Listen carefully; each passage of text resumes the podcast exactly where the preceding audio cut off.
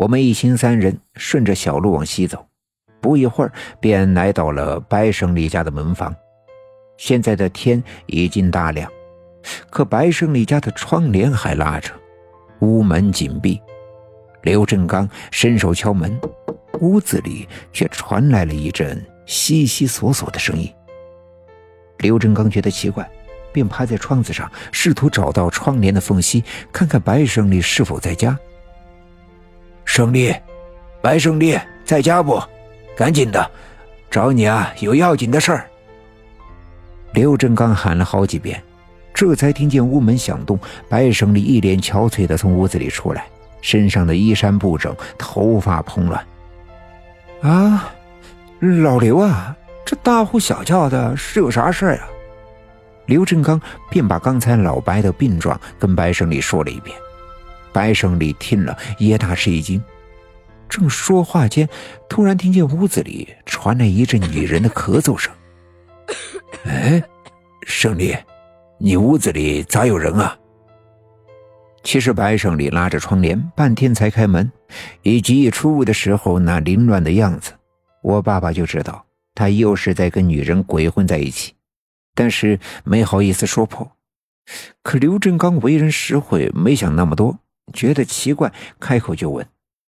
白胜利脸一阵红一阵白，支支吾吾的说：“啊啊，是是是有有有个患者啊，对，有有个患者。”刘振刚还想多问，被我爸爸拉住，找了个借口，拉着刘振刚往回走。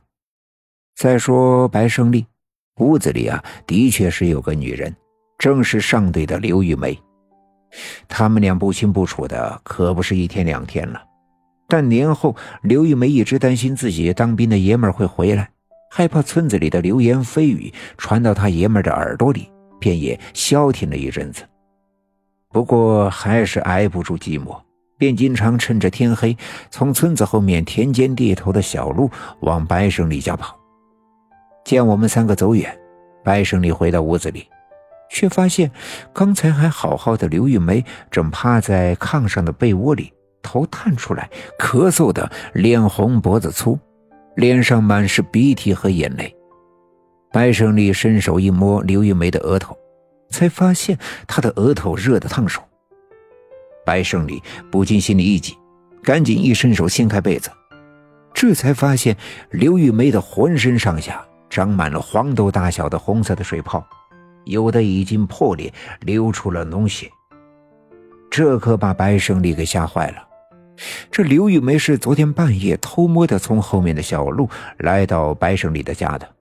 为了不让人看见，他一进屋，白胜利就关了灯。两人在炕上一番云雨，都累得够呛。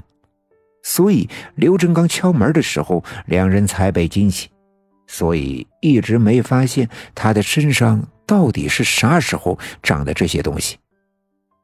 白胜利对这病的严重性心里十分的清楚，而自己昨晚跟他缠绵了一夜，不知道是否也被感染了，连忙扯开自己的衣服查看，这才发现自己的身上正在一片片的泛红。白胜利一时间就懵了，不知道是该责备刘玉梅带来了这病，还是该埋怨自己好色。正在这时，外面又有人敲门，声音急促：“白大夫，白大夫在家吗？我男人有病了，赶紧给看看吧。”一上午的时间，来找白胜利的不下十余户人家，白胜利一直闭门不出，人们都以为他不在家，便又跑到上队去找刘振刚。整个上午，刘振刚一直扎在下队，三十多户人家都患了病。把刘振刚忙的呀是脚打后脑勺。整个上午下队这么多人患病，我心里最清楚，这就是那些阴气散发酿成的后果。我心急如焚，好容易等到日上竿头，到了中午，我赶紧找我爸爸，准备直奔柳树沟。尽管我的家人对我要去柳树沟的事儿担心的不得了，我爸爸和爷爷也要跟着我去保护我。但我都拒绝了。柳树沟阴气太重，他们肉体凡胎承受不住的，所以一定得我自己去才行。当太阳爬到正中的时候，我已经到了柳树沟的门口，眼前就是那棵让刘家镇所有人都谈之色变的邪门的阴阳柳。我回头看了看站在我身后的田地头的那些送我来的人们，赵村长、张会计、我爷爷和我爸爸，以及村里的一些小分队的一些和我爸爸要好的队员，我冲他们摆了摆手，他们的面色都很凝重。我能看出他们的担心。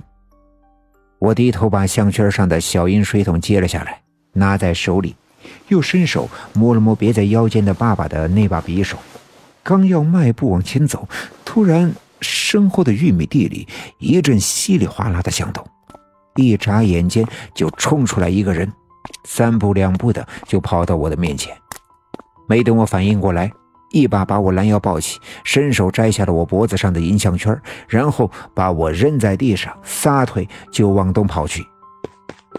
这一切发生的太快，等我们缓过神来的时候，那人已经消失在地边上那条弯曲的茅草小路里，不见了踪影。